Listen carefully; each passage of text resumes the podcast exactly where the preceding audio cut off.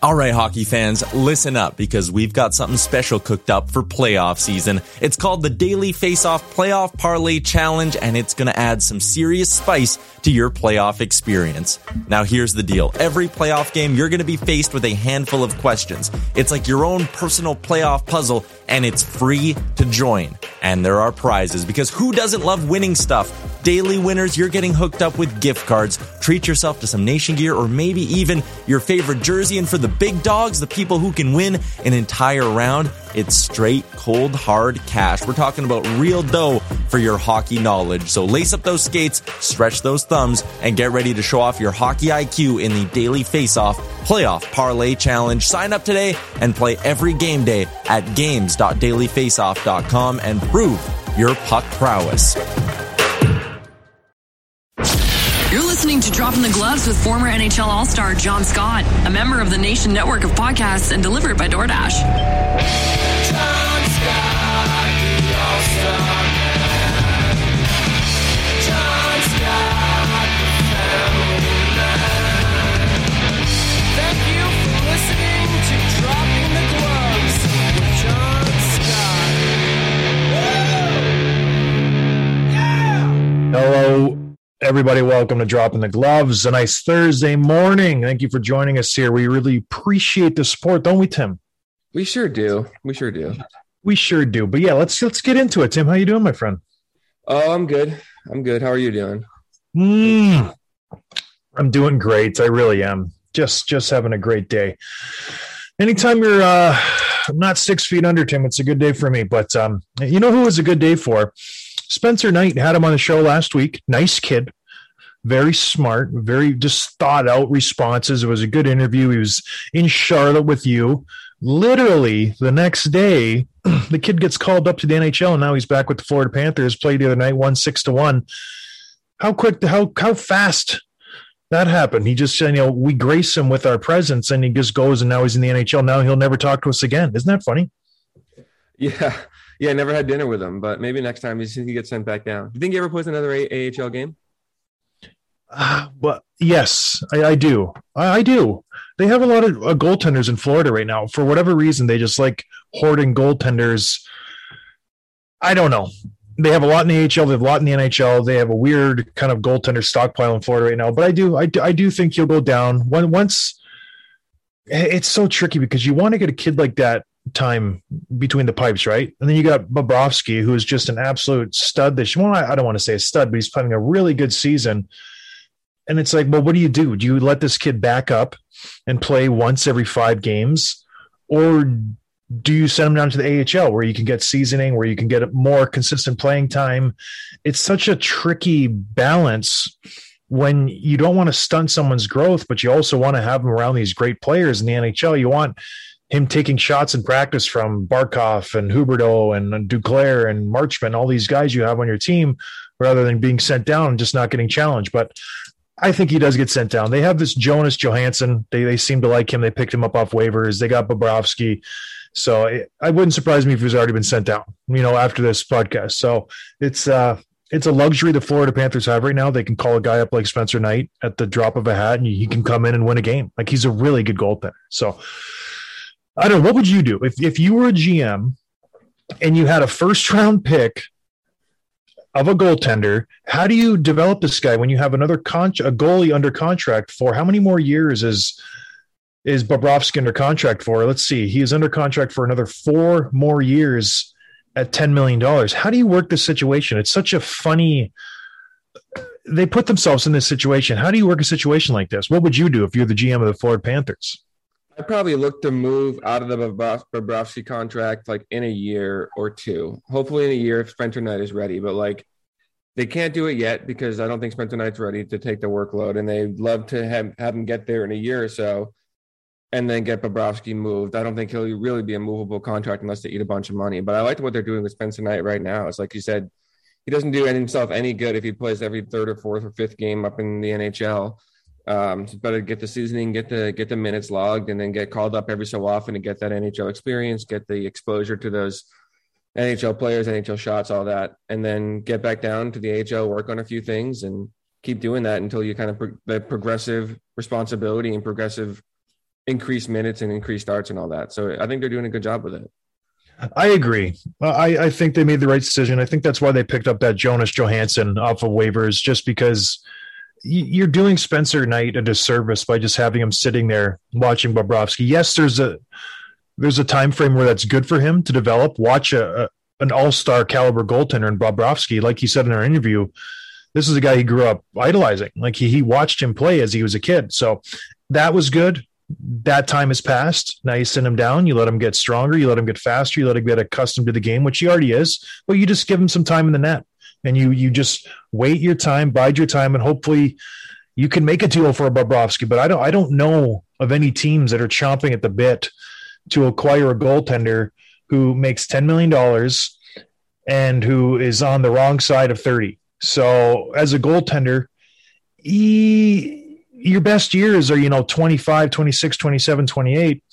Bobrovsky's 33 and he's got four more years left to 10 million bucks. So I don't know a team's going to be like, you know what? This is, this is a smart move. We're, we're going to take him on. He's going to be 37 and he's going to be a great goaltender. And we're going to pay him 10 million bucks. Maybe the Arizona Coyotes. That would be a good uh, trade partner for them. That's where all bad contracts go to die. That is like the abyss of bad contracts. So I don't know. Good for Spencer Knight. I actually think he's already been sent down to Florida or um, to Charlotte. So you could maybe do that dinner this weekend. We'll see because he's not on Florida's roster right now. Shoot him a text, him. You never know. You have a budding friendship. You never know. And Bobrovsky 33. I used to think that was so old, and now I'm 31. So it's like, I, even when you said it, I'm like, yeah, that's pretty old. Wait a minute. That's two years older than me. Hold on a second. I was having a conversation with someone at work here today. We, we, we were talking about the um, Capitals Oilers game and how the announcers are just licking their chops at Ovechkin. And they're just some this. I just told him like he's 37, and the guy's like, "Wait, how old are you?" I'm like, "I'm almost 40." He's like, "Holy moly, you're old!" I'm like, "I know, it's crazy. I'm gonna be 40, Tim. It's wild stuff. Still feel like I'm 36 though. Oh, all right. We got a big home homecoming coming up tonight. It's a big one. There was a lot. We there was a whole soap opera behind this trade. Jack Eichel going to Las Vegas, the Golden Knights. It was a year long drama where Jack wants a surgery. The team wants him to have a certain surgery. There was a back and a fourth. There was a back and a fourth. There was a summer drama. Jack asks, asks for a trade. His agent comes out, makes all these comments.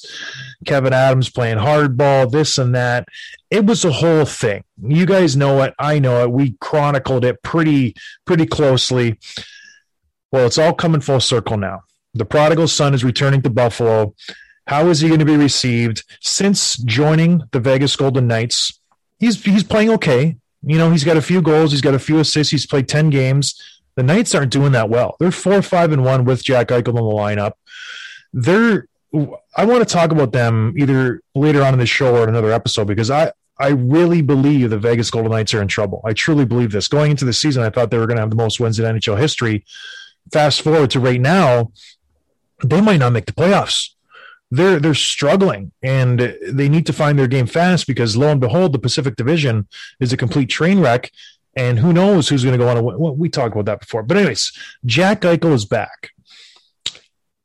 Have you seen his interviews? He did a big press conference yesterday after his pregame skate in Buffalo.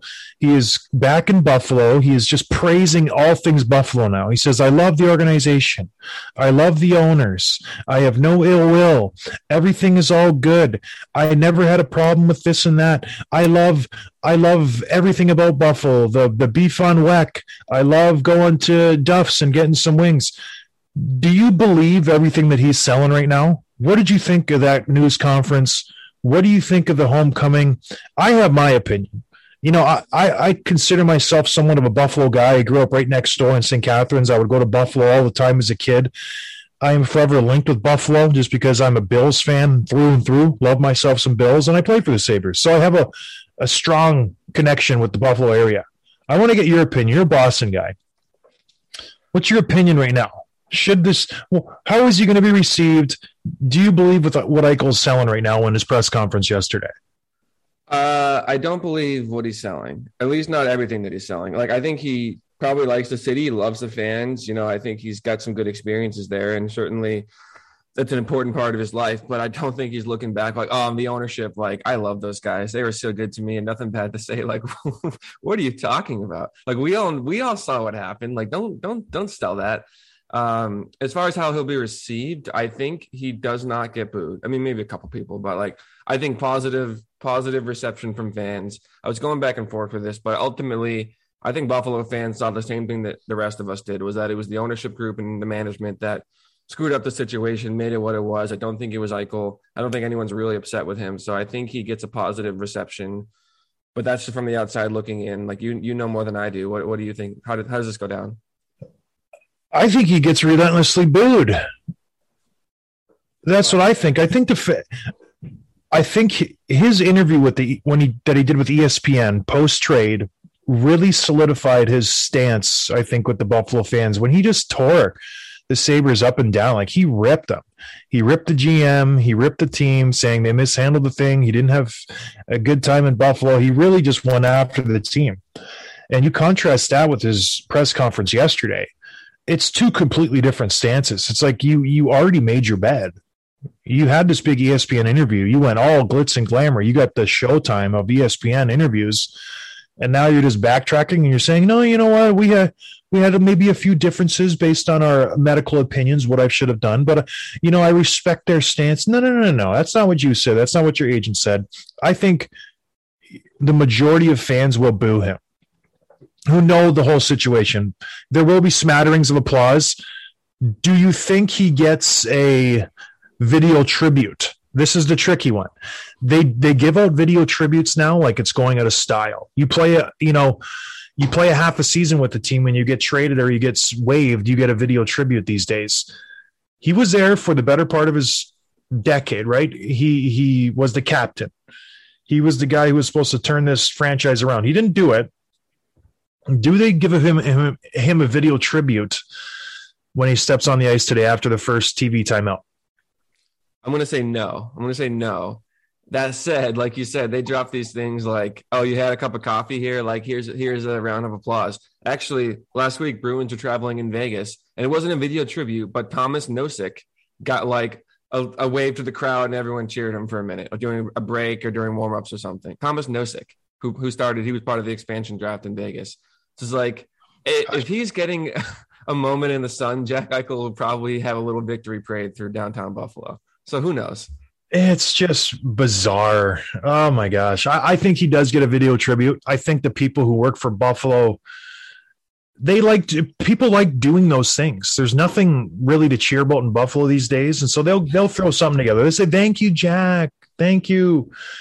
Thank you so much for your time here. And thank you for you know, forcing yourself out when you still had five years and $50 million left on your contract. Thank you. Thank you for that. We really appreciate that. Is this a big homecoming? When you rank the big homecomings, when you, you got the Jarome Iginla's, you got the John Tavares, you got the even a, a Kadri coming back to Toronto. Is where does this rank? Is this a blip on the radar?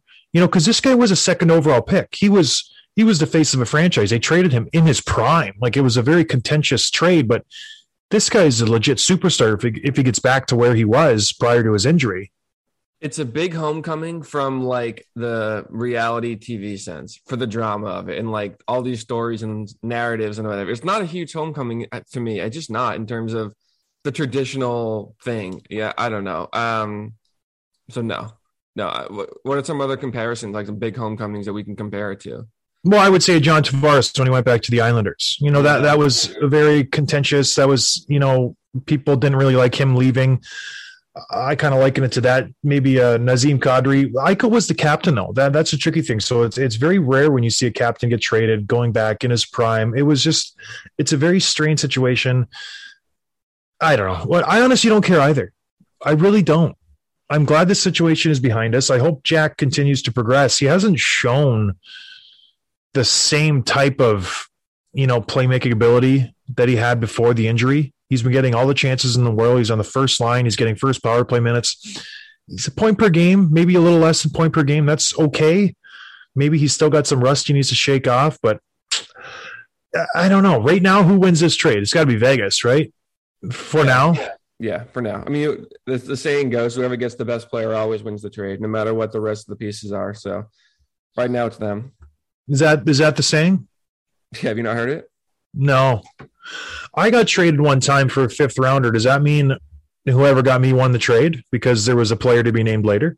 Do you know what that, that pick turned out to be? No, I don't. We should go and figure that out. If if you're around a computer at some point, I got traded for a fifth rounder in 2000. Oh boy, 14, maybe. I went to the Rangers. The Rangers gave the Hawks a fifth rounder. That'd be interesting to see what that fifth round pick turned out to be. So that'd be the any the 2015 draft, right? Um, it might be. Yeah, no, no, it might even be earlier, like 2012. I don't even know.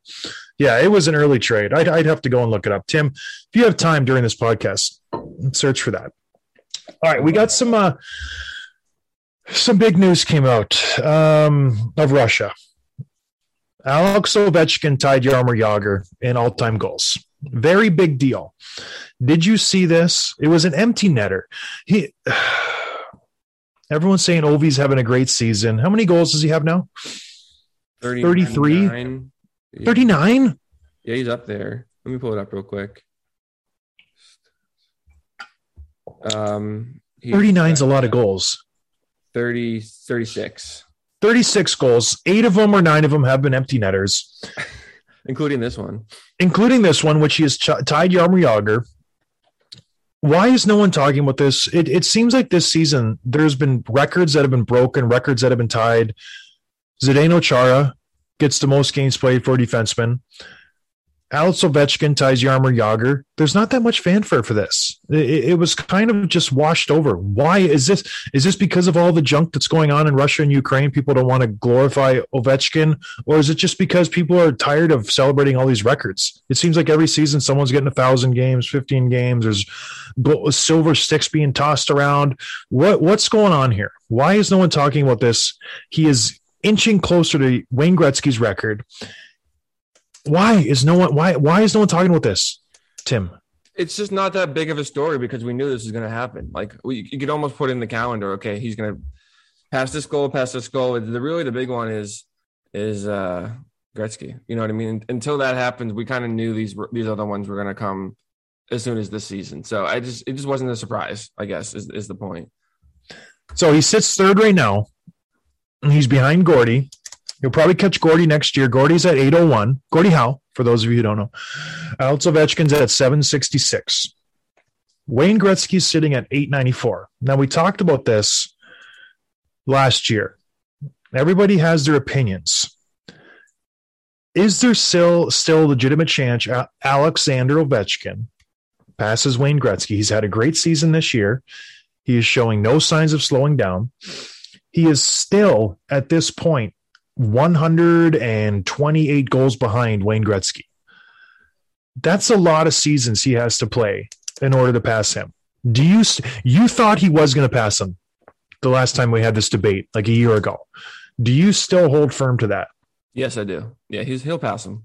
You honestly believe he'll pass him? That's like truly no no no It's if ands buts about it. Shtick. No, he'll he'll pass him. No, So he needs 128 goals. How many seasons is it going to take him to get that many goals? three. Three seasons, he needs to average 43 goals a season. You think he's going to get 43 goals a season Maybe he does the next in three seasons? in the fourth season. But yeah, plus you still got the rest of this year too. He does have the rest of this year. So let's just say at the end of this season, he ends up with 775. I'll give him nine more goals. I think that's a good conservative push to the end of the season because playoff goals don't count. And playoff goals don't count to this. If, if playoff goals counted in your overall points, Gretzky would just be bonkers, absolute bonkers ahead of everybody else. I don't think he does it. I really don't. I'm not, this is not me dumping on Ovechkin consistently just because I like dumping on him because I don't like dumping on him. I actually like Alexander Ovechkin. We had a friendly relationship when I played. I love battling with him. We had a lot of good times together. I don't. I don't think it's feasible. I think we've seen him taking a step back this year. Yes, he had the hot start. If you take out that first month of the season, his next three months have been fairly ordinary. Take out the 20 some goals he got right out of the first 20 games. After that, he's just a normal, not a normal NHL player, but a normal goal scorer. He's not like a superstar like uh, Auston Matthews. So I think he'll come close. I think he'll pass Gordie Howe. I think his the only thing that might get him there is he's very prideful. He wants to beat the record. He really, really does. I could see this guy playing until he's 44, you know, 43, 44, just trying to get 10 goals a season, playing on the fourth line. If that's the case, good for him. Taints it a little bit in my eyes, but who knows? Maybe ruins his his whole aura, his reputation. But hey, I don't. If you have to ask me right now, Tim, no, I don't think he does. I have a quick update here. I did a little bit of research and I know who they picked with that draft pick. Want, Hmm. want, to, want to open this up? Mm-hmm. Okay. So you were traded for a player named Travis Brown, 6'2 defenseman, born 1994 from Winnipeg. Left hand shot. He was drafted tw- in 2012, fifth round, 28th round pick by Chicago. So this is Okay. He has never played in the NHL. yes. Okay. Um, he was playing with Moose Jaw when he got picked up and drafted. Uh, he played in Victoria, St. John's. He's played eight AHL games. Looks like he spent most of his time in either the Coast League and now he's playing over in Europe somewhere. Esbjerg Energy. That looks like probably the German league. So, yeah. Big win by the Rangers. Big win by the Rangers there. They got a solid eight games out of me. Oh, my goodness. A huge win for the Rangers. I cost the Rangers, no word of a lie, tens of thousands of dollars, I want to say, just based on going on the road and eating food and drinking drinking bottles of wine. We, we talked about Matt Zuccarello a couple episodes ago. Me and me and Zooks, because we had a long playoff run there. We went to the Eastern Conference Finals, lost in Game Six in overtime to the New, Jersey Devils.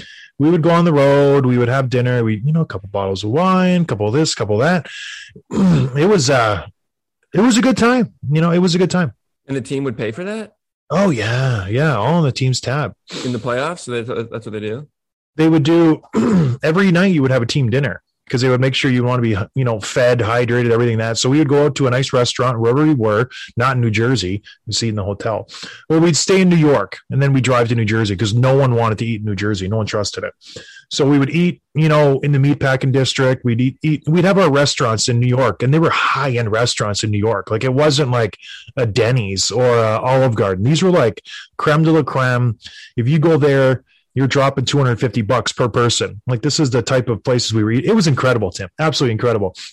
So what we would do is the team meal would be there. I would be there. It'd be me, Matt Zuccarello, Jeff Woywitka, and Stu Bickel. We were like the four guys who were just extras, black aces. If somebody got hurt, we would fill in.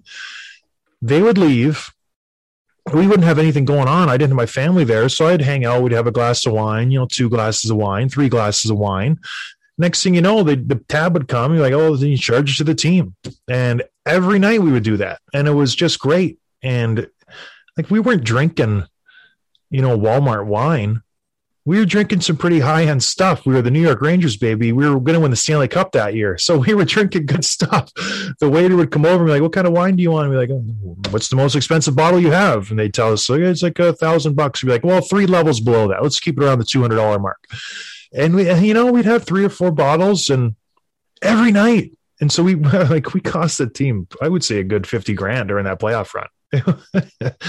they must have saw the tab and be like, these players really like having wine before the game. But lo and behold, it was just four guys after everybody left. Just, it was really funny. We did, yeah. Maybe we overdid it a little bit, but I knew I wasn't. I knew I wasn't going to be back. I didn't like the team. I didn't like the the the coach, so I knew I wasn't going back there at all.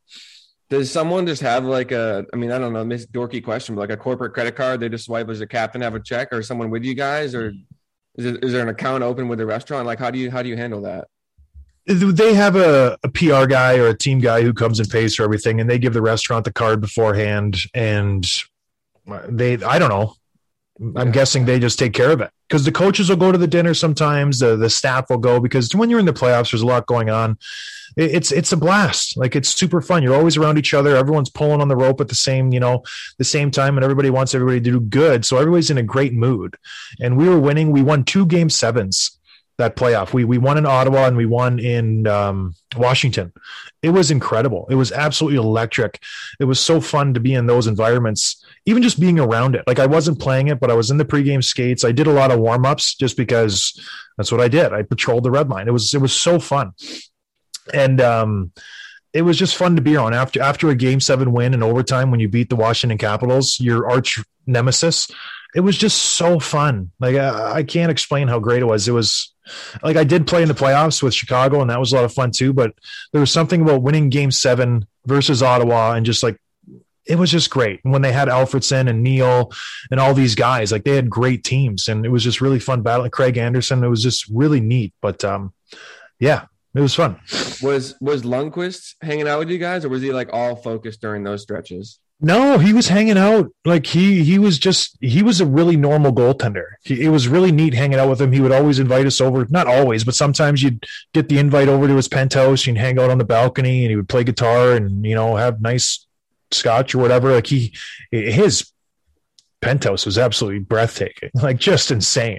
So he was a normal, one of the very few normal goaltenders who was chill, man. Like he would he would shoot the breeze with you. He was really fun. The the goaltenders they had on the Rangers were the two most normal, personable, nicest goaltenders I've ever been around my whole life. Marty Biron and Henrik Lundqvist.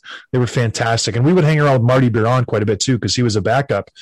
And he would skate with us after practice. He would always be on with the Black Aces. And he was just a, you know, Marty. I know Marty. Everybody knows Marty. He's just, he's the nicest guy ever. So I don't know. I don't know how we got on this topic, but yes, Ovechkin ties Jagr. I don't think he gets Wayne. I think he gets close within like 40. I don't think he gets within like really close sniffing distance of 10. But that, it's going to be exciting to watch. Really is. All right. Speaking of another goal scorer, Auston Matthews has just been on a hot streak. Remember, he started the season really slow. Everyone was worried. You know, how's his wrist? You know, is it going to affect him long term? What's going on with Auston Matthews? Is he a little gun shy to shoot the puck? He doesn't want to re injure his wrist. He had surgery on it in the offseason. All those worries are gone this guy has been just scoring at will. I watched that game versus Columbus when he just lit up the Blue Jackets.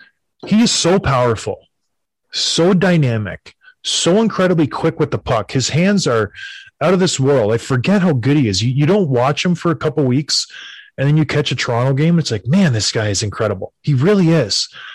It, I don't know. What do you think of him? Is he the best goal scorer in hockey right now? Or is Ovechkin better than him? Is Kucherov better than him? Is there a guy who's even in the same category? Is McDavid better than him? Or is he in a category all his own? When it comes to goal scoring, he's on his own right now. He's got six in his last three games. He had a hat trick on uh, Monday against Seattle. We got 10 in his last nine games. I mean, this guy, or which eight games. So yeah, he's he's he's the creme de la creme when it comes to the goal scoring, and he's and he's widening the gap too among the the league leaders. It was pretty. It wasn't even in the top three for a while, and now he's running away with it. He's got uh, 43. The next guy's got 38. Draisaitl and Kreider. Those guys aren't catching him. He's it's him. It's him. He he could hit 60 this year. It's in the cards. So yeah, I, I believe so. And the fact that he gets to play with a Mitch Marner who was so incredibly good. I said it once before this season. I'll say it again. If I'm picking an MVP for the Toronto Maple Leafs, it's not Auston Matthews. It's Mitch Marner. He has upped his game at every aspect of the game this year. His defensive game has vastly improved. His compete levels up. His offensive game has always been good, has gotten better. He is so incredibly good this season. I like myself some Mitch Marner. Michael Bunting has slid right in there. Everybody thought they were going to fall off when they traded what's his face to Edmonton. They got or they let him go in free agency. What's his name? Um, Hyman. Hard, Hyman, hardworking Hyman. Everyone was nervous. Who are we going to put beside Matthews and Marner? Oh, let's go get Nick Ritchie. He's going to fit in nicely. He's a big body. that didn't work. Michael Bunting. Why is no one talking about this guy for Rookie of the Year? They are. Or are they, They should be? Not as much as Seider, not as much as Raymond, not as much as these other other guys. Michael Bunting, given the pressure of playing with arguably two of the top five players in the NHL, fitting in with them, not ruining their first line mojo, and actually taking this line to a different level. He has he's been playing incredible as a rookie coming into Toronto, doing this on the biggest stage. These guys have Stanley Cup aspirations. It's impressive what he's doing. You know, it- it's one thing to be Mo Seider. I, I love Mo Seider, friend of the show. There's no pressure in Detroit right now. They're not expected to win. They're not expected to do anything. We'll talk about them coming up pretty quickly. Michael Bunting, they're expected to win every single night. That line is expected to get one or two goals every single night. And if he's off, the whole line's going to be off. Like he he's a big part of that line. He goes in, he blows up the defense, he gets them the puck. He's the one who's going to be the first guy back checking. Like he's a big part of that line. So good for Michael Bunting, but Auston Matthews. Oof. Unbelievable. now leads all rookies in goals and points. So he's he's right at the top of the conversation there, and that happened pretty quickly. Like feel like all like all of a sudden in the course of two weeks, he just became the front runner. I still think it's Seider, but um, yeah, he's up that he's leading that conversation right now. And the other thing too, this I saw this report and take it for what it's worth, but some anonymous scout said that if Bunting wasn't playing with Matthews and Marner, he'd be in the AHL right now. Like he's like he's just not that good. He's just like fitting right into the right situation and getting good chances, good line mates, and, and he's capitalizing. Good for him, but he's not an NHL player full time. No kidding. Why why doesn't if you're gonna say that, put your name on it. You know what I mean? Yeah, A random That's who that scout. Like beat it. This guy's a good hockey player. He works his tail off. He- he- that's I don't believe that whatsoever. It- it's it's no. I think that's bogus. It really is. I like Michael Bunting. I like Auston Matthews. If these two, Matthews and Marner, now hear me out. If they can, you know, keep going with this compete level, I like myself some Toronto Maple Leafs in the playoffs. I really do. They've been playing really good, Tim. I like it. Uh, come on. I like it. I might be drinking the Kool Aid. I really might. You know who I'm not drinking the Kool Aid on? Speaking of Mo Seider, what is happening with the Detroit? You know, no one thought the Detroit Red Wings were going to be the Anaheim Ducks of 2006 when you had these all these shutdown defensemen and they just lead their team to the Stanley Cup. They are so incredibly bad at defense. The Detroit Red Wings. They are they are giving up goals like it's going out of style. The last 10 or so games they've given okay last game versus mind you this is a high powered arizona offense. And everybody knows when you think of the arizona coyotes you think of goals goals baby goals goals goals. They give up nine to the arizona coyotes. And they give up six to the florida panthers rightfully so. Florida's a, a juggernaut. Tampa bay gave up three carolina you give up four toronto you give up seven or 10 excuse me 10 Ten. 10. That's double digits. It's 10. Detroit got seven. They give up 10. Colorado, you give up five. The Rangers, you have a good game. You give up three. You give up seven to Minnesota. You give up four to Philadelphia. You give up six to Philadelphia. Like these, you give up seven to Toronto a week before that. You give up five to LA. You give up eight to Chicago. These are big numbers, Tim. I don't know what the record is for most goals given up by a team in a season, but Florida or the wings have to be right there. Like I, I'm just going through. They've given up multiple times. They've given up seven, eight, seven, six. What? How do you give up that many goals? Uh, I, I don't know. I'm, I'm just throwing this out there. I, it's just a talking point. Are they the worst defensive team in NHL history? Like everyone's talking about the potential of the Detroit Red Wings. What is going on? Are we overselling Mo Seider's defensive ability, or is this just a product of they they're just getting outmatched all over the ice? What is what is happening in Detroit?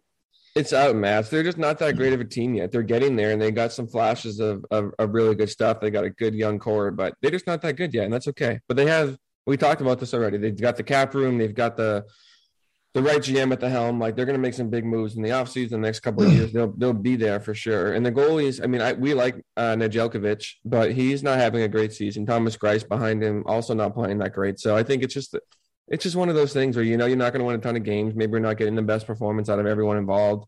I don't think it's a a, uh, a spurn on Mo Seider in any way. I think it's just it's a whole team, but that's just that's how it works. The most goals against in NHL history, 446. The Washington Capitals in 1974 75. They play 80 games They won eight. Uh, and they won eight. They lost 67. Can you tell me how many the Detroit Red Wings have given up right now? They've So, up- oh, you got it. no, you go, you go for me. They've got 212 so far, so it's not even close. Not even close. The Washington Capitals averaged giving up almost six goals a game that season, 5.575. That's that's a tough mark to break. So the next closest is 415. So there is a major, you know, gap between the first and second there. That's a lot of goals, the Capitals. Oh my gosh, that's brutal. All right, let's what else we talking about today, Tim? Uh, quick little story about Phil Kessel had a baby, and and, and it's it's cool because he had that uh, Iron Man streak going, and he didn't want to ruin it, so he played one shift in the game. I think it was in Arizona. No, no, it was an away game, and then the team like helped him organize all that. They have a charter plane waiting for him the runway. Played one shift to keep that streak going, then flew back across the country to be with his wife for the birth of his baby, um, which I thought was pretty cool. It's a pretty baller move, I think.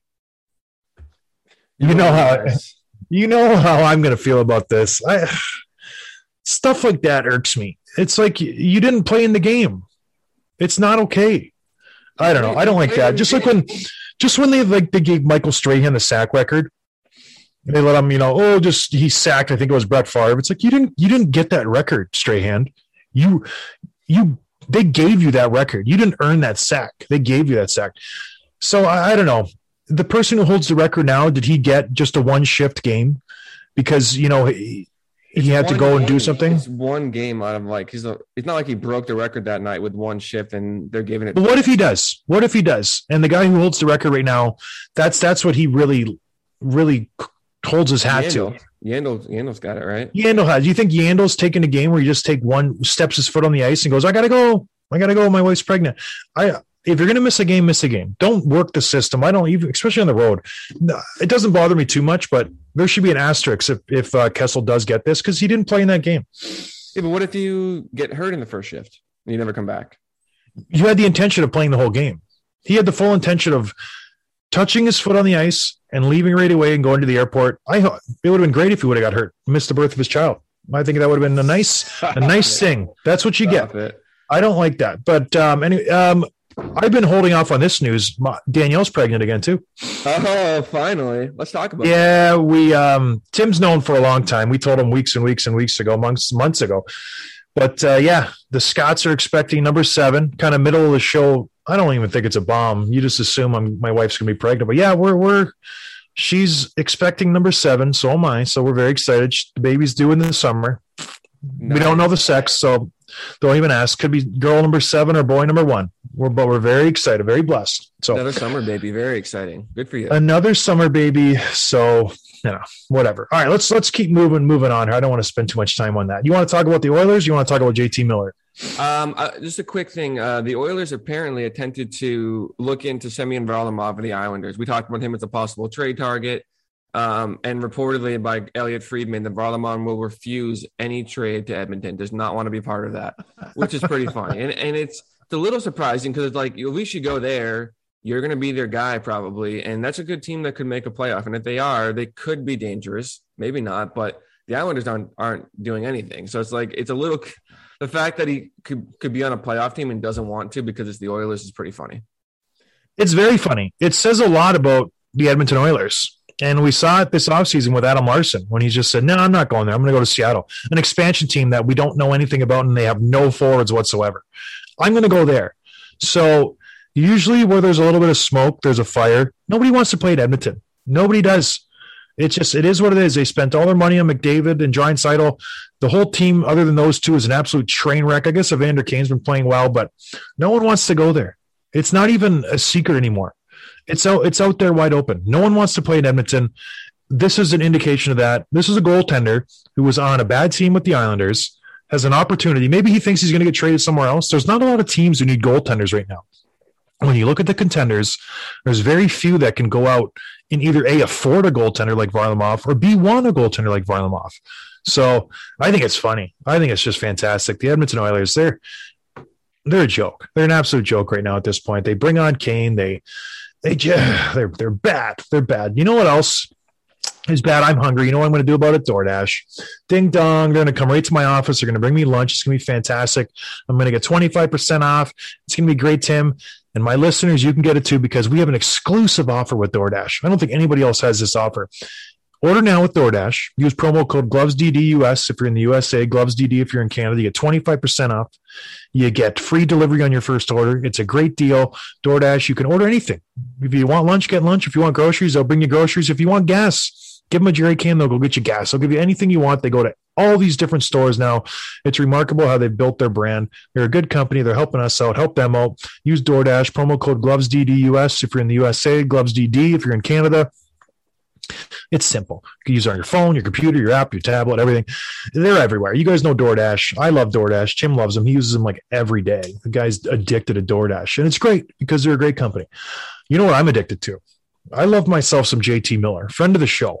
Great interview. Very honest, very earnest. Didn't hold anything back. He is not holding anything back on the ice right now, Tim. The guy is on absolute fire. He had four points last night. What they needed a win versus Montreal. They've been ascending the standings there in the Pacific Division. They are just inches away from being in the playoffs after the disastrous start where everyone wrote them off. Thank goodness the Pacific Division is just an absolute mess. Anything can happen. I think they're three points out now. They got 20 games left. They got lots of time. Everyone's saying they were out of it. I gave them a chance, Tim. I did it. No one believed in me. And they've been led by JT Miller. I said he was an MVP candidate earlier this season, if you recall. I did. He's he's clawed his way back into that conversation. He's on pace now for 96 points. He's got eight goals, 15 assists in his last 12 games. There's 24 games remaining for the Vancouver Canucks. He's on pace for almost 100 points. This is JT Miller. This is a guy who makes five million bucks. He's got one year left on his contract, and everyone's talking about him on the trade market. Why would you trade a guy like this if you're the Vancouver Canucks? He is the best thing the Canucks have had since any of the Sedin twins. Oh, Pettersson, oh, Pettersson, oh, Boeser, oh, Horvat, oh, this, oh, that. Everyone has been garbage since the Sedins left compared to JT Miller. He is the closest thing to Daniel and Henrik that the Canucks have had in a long time. And if they trade this guy, they're crazy. Absolutely crazy. Do you think the Canucks will make the playoffs, Tim? Tell me right now. Uh, I hope so, and I, I I agree. Like you, you want this guy for the chance that you do make the playoffs. They're fighting for it now. They're only a couple points out of it, so it's not it's not that hard to believe. They're eight and two in the last ten, like you said. They won three in a row, and JT Miller is a huge part of that because it's not just putting up points, but like it's the penalty kill, it's the blocking shots, it's the physicality, it's the leadership. He's not just like a one trick pony. So I think he's one of the most valuable players in the entire league.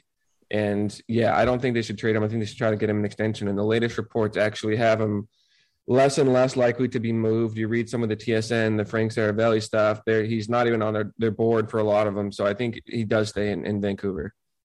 Well, he's he's still under contract for another year. That that's the benefit of having a trade. If you did trade a JT Miller, you better get a boatload back because you have this guy locked up for another year. And if you can get a player like him, who's you can bank him for 75 points. And like you said, he has all the intangibles where he's blocking shots. He's doing everything you want a good, good player to do. He's not like Auston Matthews scores goals. He's not going to be, you know, mistaken for a good defensive forward. Yes, he's improved his game, but he's not going to be on the penalty kill. You're, He- you're What? It's just not true. Why? He's, he's a very good defensive forward. Oh, so he's on the penalty kill, like I said. Oh, I don't know. I don't. Oh, okay. But- Maybe let me let me finish my my thought before you jump in. Okay. Okay. I said he's not going to be mistaken for a very good defensive forward. He has improved in that aspect of his game. He's not on the penalty kill. He's not going to be the guy at the end of the game when you're throwing out there when you got one minute left and you're up by two and you, and you want to hold the lead. That's just not Auston Matthews' forte. Maybe he will grow into that. That's JT Miller. So if you have a guy like that, he's making 5.25. He's locked up for another season. He's only 28 years old. He is your assistant captain. Why on earth would you give this guy away? Like you said earlier, whoever wins the trade usually gets the best player. JT Miller is one of the top 10 players in the NHL right now, the way he's playing. You, you will have an argument about that if, if you want to prove me wrong. That's fine. But he's with his contract, with his intangibles, his just attitude altogether. I like JT Miller. If I'm the Vancouver Canucks, I'm building my team around him. Regretfully, you got to build around Pettersson. Yeah, I don't want to, but I have to. I like Bill Horvat. I'm taking those three guys and I'm running with it, man. You got your Hughes. Quinn's got the Quinn Hughes poster. Tim's got the poster of Quinn Hughes on his wall. He knows Quinn Hughes. So for what it's worth, I don't I don't think they trade JT Miller. I think Frank Seravalli is onto something. Even JT Miller at the end of the game last night, they asked him in his post game interview. He said, I, "I've I know there's they haven't told anything to me about being traded. I think it's just all media fodder. I don't see anything happening there. I'm happy in Vancouver. We're on a run here. Why would I want to wreck that? But keep your eye on JT Miller. Keep your eye on the Vancouver Canucks. If they get into the playoffs, I don't want to play this team. I really don't. They have a good defense if they're all healthy and they're humming along. You got Larsson, Myers, Hughes, Schenn, Hominick's back or Hammock, whatever you say. it. He's a good third line pairing defenseman.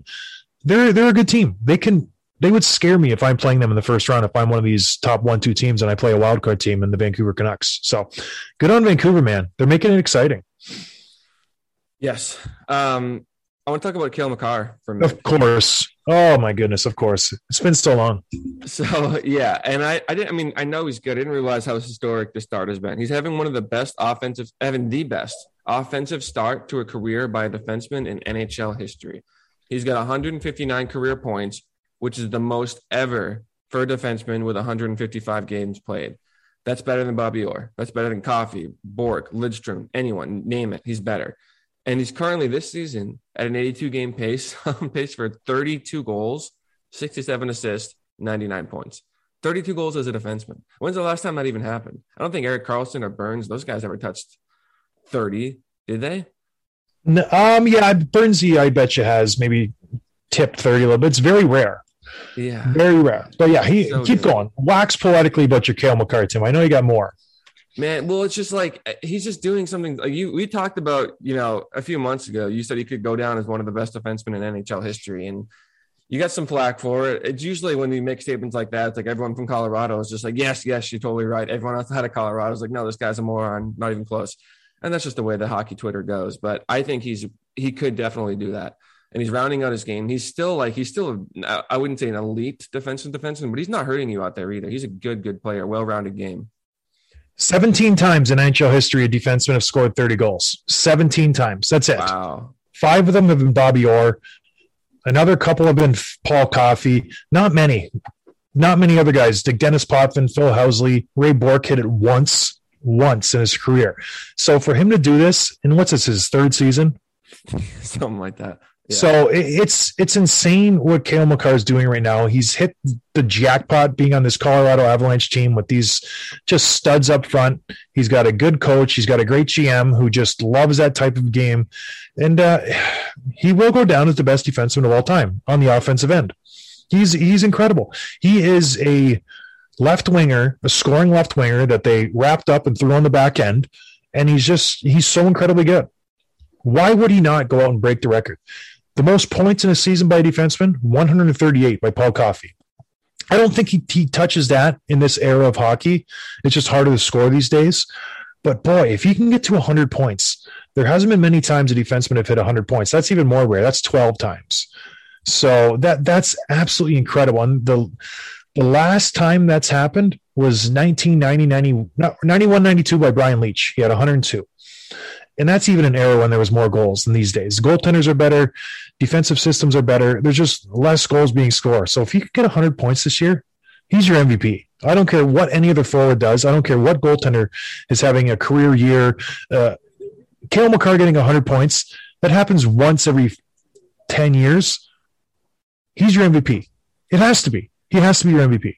the MVP conversation is between Matthews and Shesterkin only at this point, and we should we should break into that. We spent a whole episode on that, but yeah, I don't think he's in that conversation. But again, I don't, and this is a a full game pace, a full 82 game pace. He missed a couple of games with an injury, so he won't get there. But Well, it just goes down to what do you value more? And we've talked about it before. People value goals. It's a sexy thing. It's just everybody loves looking at a goal score. They love yeah, top shelf, this and that.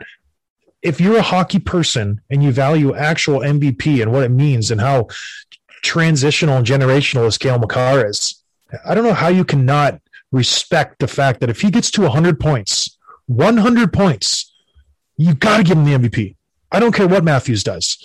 Guys score 60 goals all the time now. It's not that uncommon for a guy to get 60 goals. I think every third or fourth year, a guy will get to 60.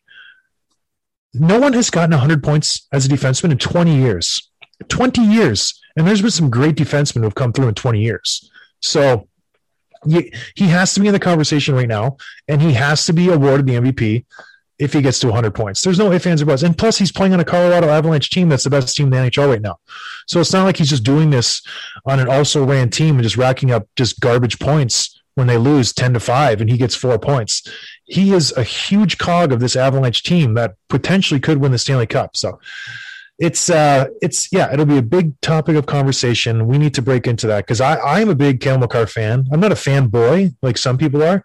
I just respect the game. He's a transitional type player. He will change the way people look at that position even just like bobby orr. You know bobby orr did it. Cale Makar's taking you to a different level. When you see him on the ice he's just all over the place he controls the play when he has the puck on his stick it's it's just absolutely incredible to watch all right tim a couple more what do we got yeah, before we wrap, we had another milestone last night. Nicklas Backstrom had his 1,000th career point, um, which is really cool. I like the guy, I like the player. A little question for you: He's a he's the epitome of a pass first playmaking center. He's a thousand points. How many of those are assists? 750 three quarters of them. Pretty close. Seven thirty-seven. Yeah. Yeah, it sounds about right. If he gets four points, three even more assists. He's yeah, and he's riding shotgun with the best goal scorer in NHL history. So uh, Ovechkin, it's like you give that guy a puck anywhere within his triangle, he's going to rip a shot, and there's a good chance it's going in. So that's a benefit of playing with Ovechkin. You look at the Oilers in the '80s. It's like okay, Tikkanen was good. Maybe he wasn't that good. You know what I mean? Messier was really good. Maybe he wasn't that good. And you, you can just go to Jari Kurri was good. Maybe he wasn't that good if you don't have Wayne Gretzky riding shotgun with all these guys who could just put points. Paul Coffey, he's a great player. Does he get 138 points if Gretzky's not on that team? Uh, I don't think so. Good players make other players better, and they're getting these guys points. And the same thing with Backstrom. He's a very good player. Don't get me wrong. He's a great player. But when you dish a guy a pass and you know there's a good chance it's going in, you get more points. It's just, you know, simple math, Tim. It's funny too. Like he never shoots the puck. He he has 200 sh- more than 200 shots twice in his career, and the last one was 2011. He, Why would you shoot? Moving. He's logging like so many minutes a night, and he just does not shoot the puck. Doesn't have to. Doesn't have to. Why would you? If you're going to the offensive zone and you have a shot, or I can give it to the absolute best goal scorer of all time, I want that guy getting 15 shots a game. Like it's, I know when I when I played with good players, like I, I did play with good players. Surprisingly, who would I want to shoot the puck? Me or slide it over to Burnsy? I'm like, I'm to give it to Burnsy. When I'm doing a breakout, I'm like, am I to make a better pass? I'm to give it to Brian Campbell. I'm to probably to give it to Brian Campbell. You know, I, there's a better chance of me getting a third assist than me getting a first assist by trying to make a pass. Like I'm not a good passer compared to Duncan Keith, so I'm like, here you go. To hopefully I get a second assist. so Backstrom's doing the same thing. Give it to Ovechkin, baby. Let him score. All right, we'll wrap up with some, some points bet. There's a lot of big games tonight, and I want to make There it- is. Let's wrap us up into a little parlay. Let's, let's get a little cocky with it. Oh, let's do them all, Tim. Okay, not all of them. Let's Um, let's play with Chris Godwin. Okay, the first one I want to I want to do is Colorado versus Carolina. Huge game, two juggernaut teams. It's in Carolina. Who do you got? Colorado versus Carolina in Carolina. I'm taking Colorado. Okay, they're both they're even matched, both minus one ten. The next big game, New York Rangers against St. Louis Blues in St. Louis. Who do you like? I like the Rangers. Shesterkin, Panarin. You like the Blues? You gave me a funny look there. Which is two away teams in a row. I lo- home ice doesn't mean anything anymore. Okay, the last juggernaut matchup tonight. There's three big name big games. Tampa Bay in Calgary. Who do you like? I like Calgary. Okay, I I really like Calgary. I like myself some Oilers or uh, some Flames. So good for them. And then who do you got? Golden Knights Sabres. The homecoming of Jack Eichel. uh, Sabres. You Yeah, no way. I think Jack's gonna be geared up. I think Jack's gonna get a couple points. Golden Knights are gonna walk away. The Knights are gonna be fired up for Jack Eichel. They're gonna want to give him a win in his homecoming in Buffalo. There's no way they lose this game. Alex Tuch and Tage Thompson will have two points each, and Oh my, Yeah. Tim, love it. Buffalo. Well, I love that. And I love the fact that you guys are listening. Thank you for your support. We appreciate it. Hope you guys have a good weekend. We might throw down an episode tomorrow. We'll see how I feel. Tim's a busy guy. He's got a full uh, social calendar. So we'll try to get one of the books. But if not, have a good weekend. If we do talk to you tomorrow, great.